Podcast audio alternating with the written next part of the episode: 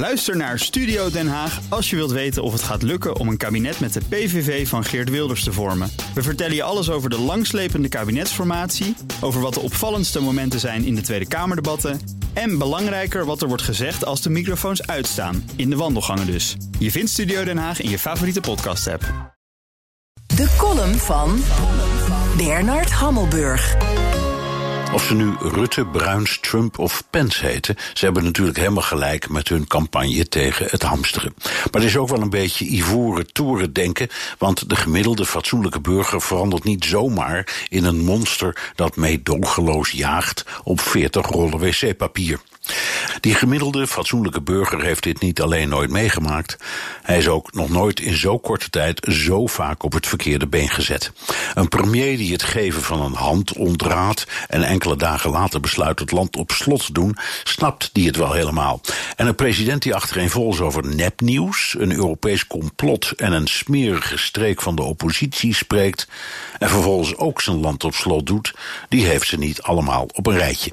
Dan denkt die gemiddelde fatsoenlijke burger, straks gaan ook de supermarkten dicht, dus ik sla even voor een paar maanden in. Ja, heel primitief en ja, heel asociaal, maar we zitten met onze gezinnen wel weken of misschien maanden thuis. En politici die ons geruststellen, mogen we daar een onsje sceptisch bij. En laten we eerlijk wezen, op de oorlogsjaren na hebben we dit nooit eerder meegemaakt. Of we nu in Amerika, Zuid-Afrika, Georgië of Nederland wonen.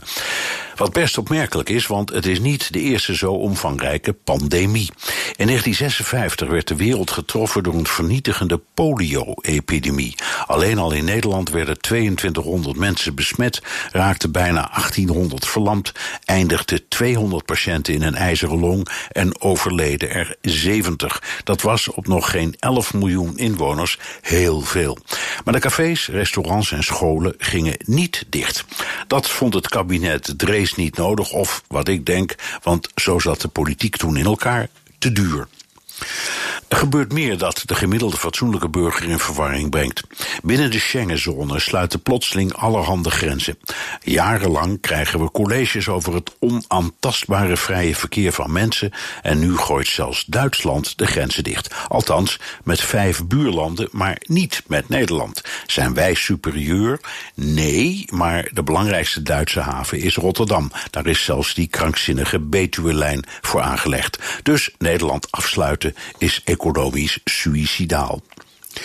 Centrale banken gebruiken hun monetaire trucendoos, maar de markten storten desondanks in. Alweer een zekerheid die de gemiddelde fatsoenlijke burger moet ontberen.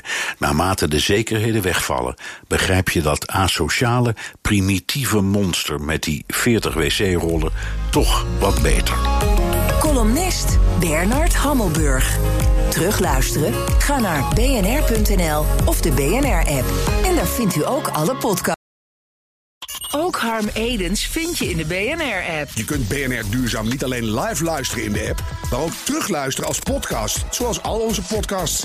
En naast dat de BNR-app Breaking News meldt, houden we je ook op de hoogte van het laatste zakelijke nieuws. Download nu de gratis BNR-app en blijf scherp.